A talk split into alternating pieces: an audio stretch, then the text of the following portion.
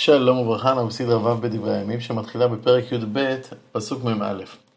את הסדרה הקודמת סיימנו עם עשרות אלפי הלוחמים שעולים לחברון מכל שבטי ישראל על מנת להמליך עליהם את דוד למלך.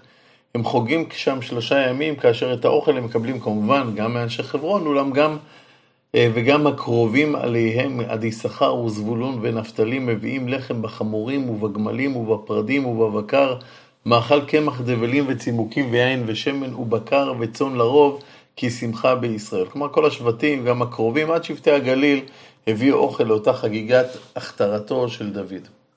ויבעץ דוד עם שרי האלפים והמאות לכל נגיד, ויאמר דוד לכל קהל ישראל, אם עליכם טוב, ומן אדוני אלוהינו נפרצה, נשלחה, על אחינו הנשארים בכל ארצות ישראל, ועמהם הכהנים והלוויים בערי מגרשיהם, ויקבצו אלינו.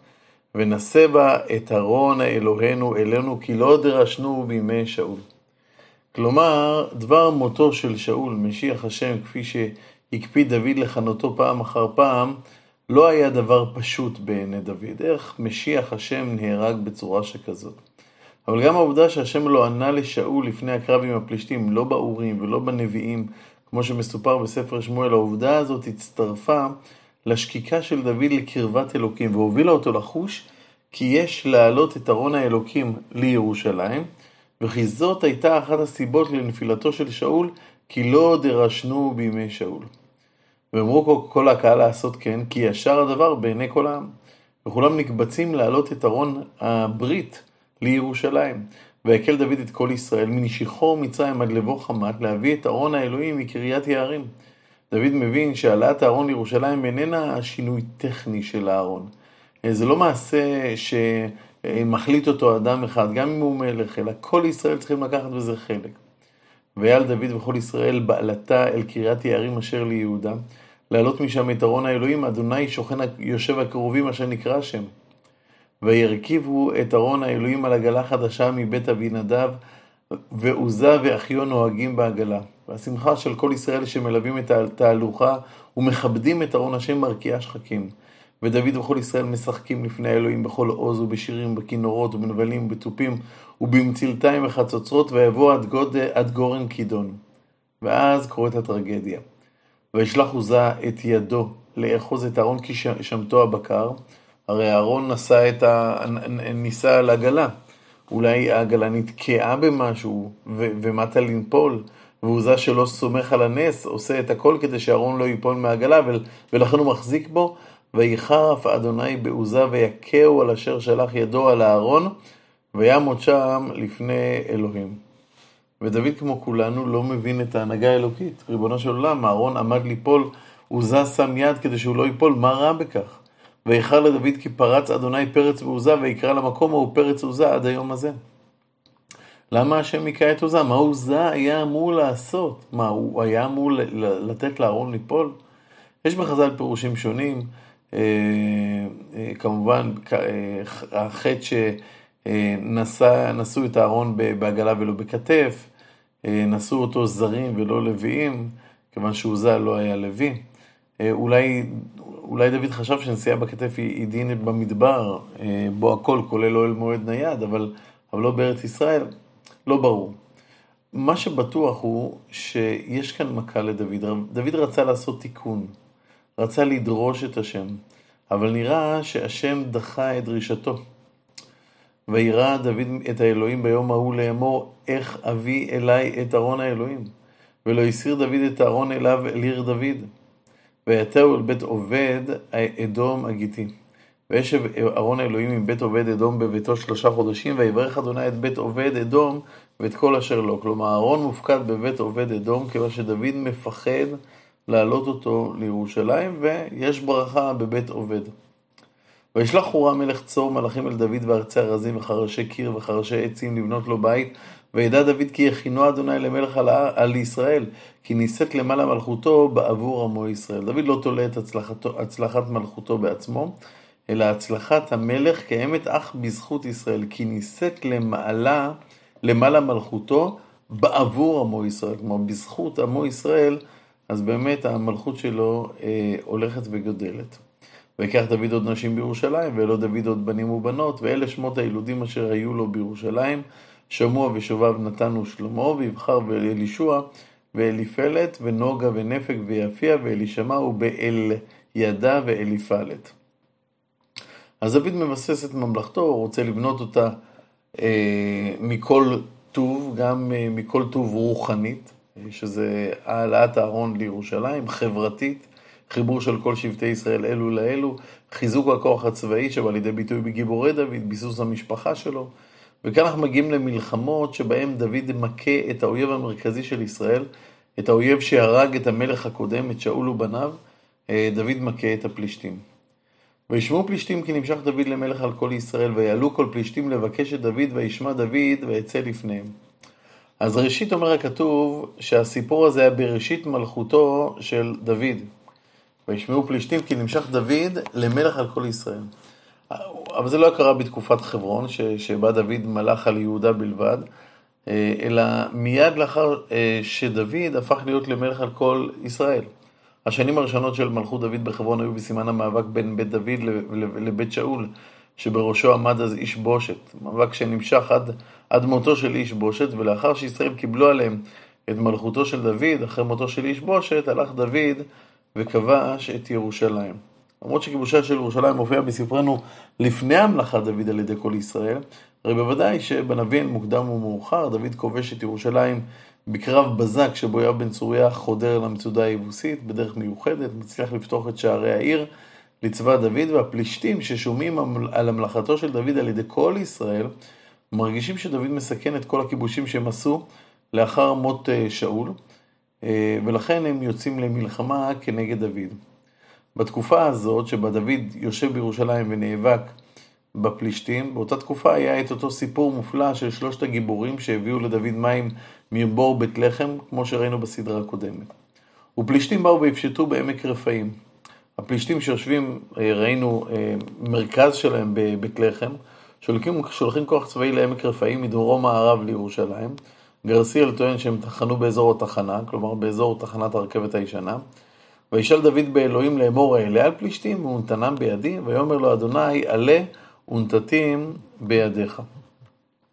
דוד כנראה עולה לגבעה שצופה על עמק רפאים, והפלישתים מזהים אותו וממהרים לעלות לקראת דוד.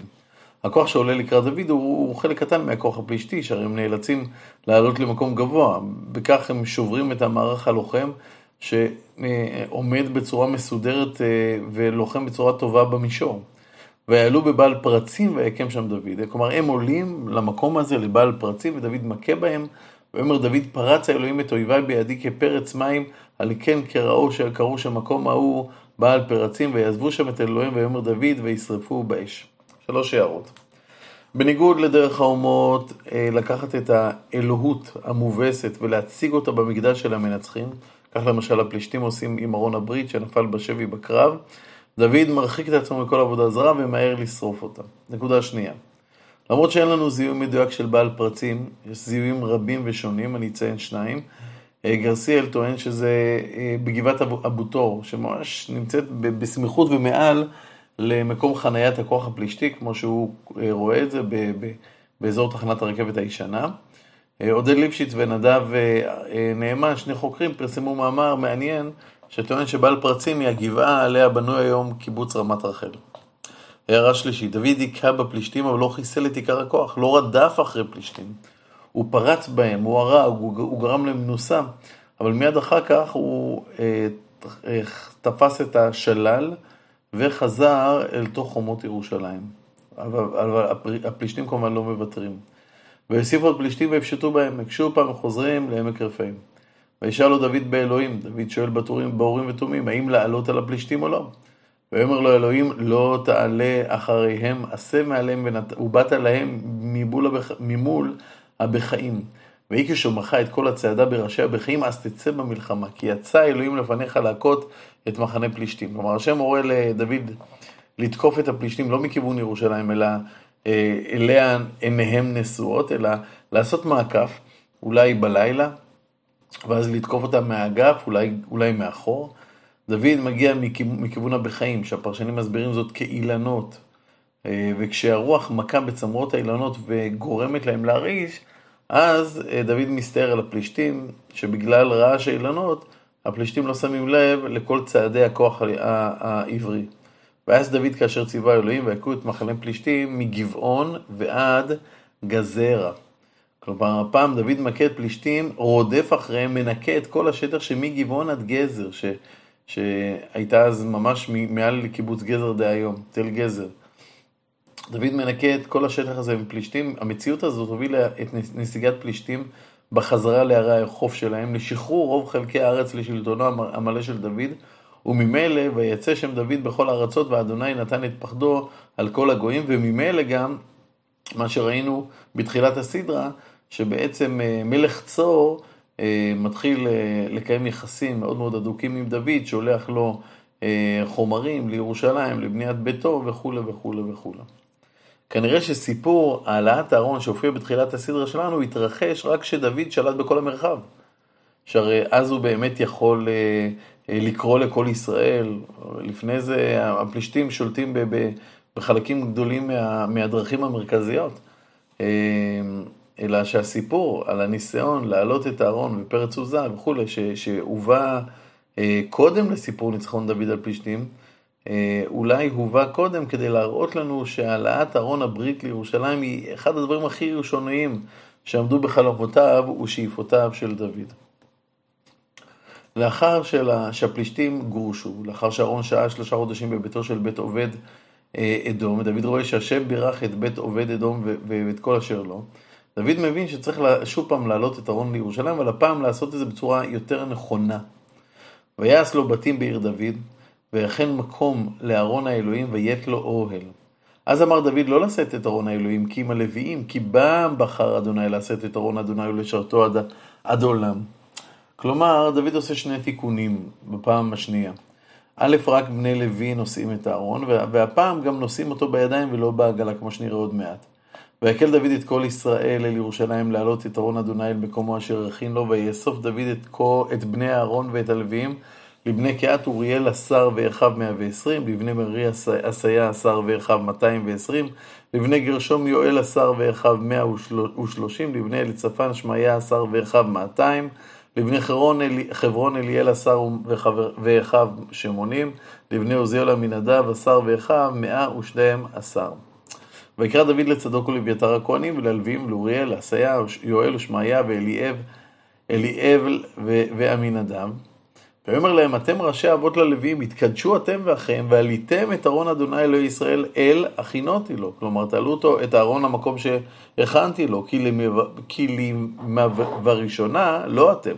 כלומר, כיוון שבפעם הראשונה שהעלינו את הארון, לא בני לוי העלו אותו, ולכן פרץ אדוני אלוהינו בנו כי לא דרשנו כמשפט. כלומר, לא עשינו אה, כמו שצריך. כלומר, דוד מבין ש, שהסיפור זה לא עוזה, זה, זה לא ההחזקה של, אלא, אלא הסיפור שדוד הוביל פה מהלך לא נכון. והתקדשו הכהנים והלוויים להעלות את ארון אדוני אלוהי ישראל, ויישאו בני לוי, הלוויים את ארון האלוהים כאשר ציווה משה כדבר אדוני בכתפם, במוטות עליהם. כלומר, לא רק שזהות נושא הארון שונתה, אלא גם האופן, אופן הנסיעה, בכתפיים ולא בעגלה. ויאמר דוד לשרי הלוויים להעמיד את אחיהם המשוררים בכלי שיר ונבלים וכינורות ומצלתיים משמיעים להרים אה, בקול לשמחה. כלומר, פותחים בנגינה, ויעמידו הלווים את אימן בן יואל בן, אה, ומן אחיו אסף בן ברכיהו, ומן בני מררי אחיהם איתן בן קושיהו, כל אלה היו כנראה נגנים מעולים, ועמהם אחיהם המשנים זכריהו בן ויעזיאל אוש מרמות ויחיאל ואומי אליהו ובניהו ומעשיהו ומתתיהו ואלף אליהו ומקניהו ועובד אדום ויעל השוערים והמשוררים מימן ואסף ואיתן במצלתיים נחושת להשמיע וזכריה ועזיאל ושמרמות ויחיאל ואוני ואליהו ומעשיהו ובניהו בנבלים על אולמות, יש תופים ויש נבלים, מתתיהו ואלף אליהו ומקניהו ועובד אדום ויעל ועזזיהו בכינורות על השמינית לנצח, וחנניהו שר הלוויים במסע, יסור במסע, כי אם הבינו.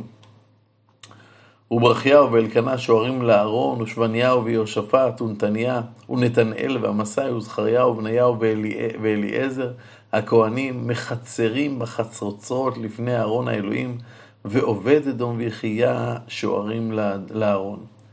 ויהי דוד וזקני ישראל ושרי האלפים ההולכים להעלות את ארון ברית אדוני מן בית עובד אדום בשמחה. שמחה גדולה, מוזיקה אדירה. ויהי באזור האלוהים את הלווים נושא ארון ברית אדוני ויזבחו שבעה פרים, שבעה אלים. הולכים כמה צעדים, מקריבים קורבנות להשם. ודוד מחורבל במעיל בוץ.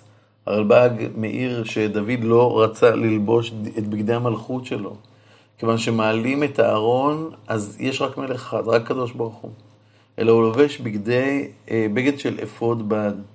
וכל הלווים הנושאים את הארון והמשוררים וכנניה, השר והמסע והמשוררים, ועל דוד אפוד בד. וכל ישראל מעלים את ארון ברית אדוני בתרועה ובקול שופר ובחצוצרות, במצלתיים, משמיעים בנבלים ובכינורות. ויהי ארון ברית אדוני בא עד עיר דוד, ומיכל בת שאול נשקפה בעד החלון, ותרא את המלך דוד מרקד ומשחק, ותיבז לו בליבה. הכתוב כאן לא מעריך ומדלג על סיפור דו-שיח שבין מיכל לדוד, המסופר ברחבה בספר שמואל. אז אנחנו ממשיכים את אה, סדרה ו' בדברי הימים, ואנחנו בפרק ט"ז, פסוק א', לאחר שהעלו את אה, ארון הברית לירושלים. והביאו את ארון האלוהים והציגו אותו בתוך האוהל אשר נתן לו דוד, ויקריבו עולות ושלמים לפני האלוהים.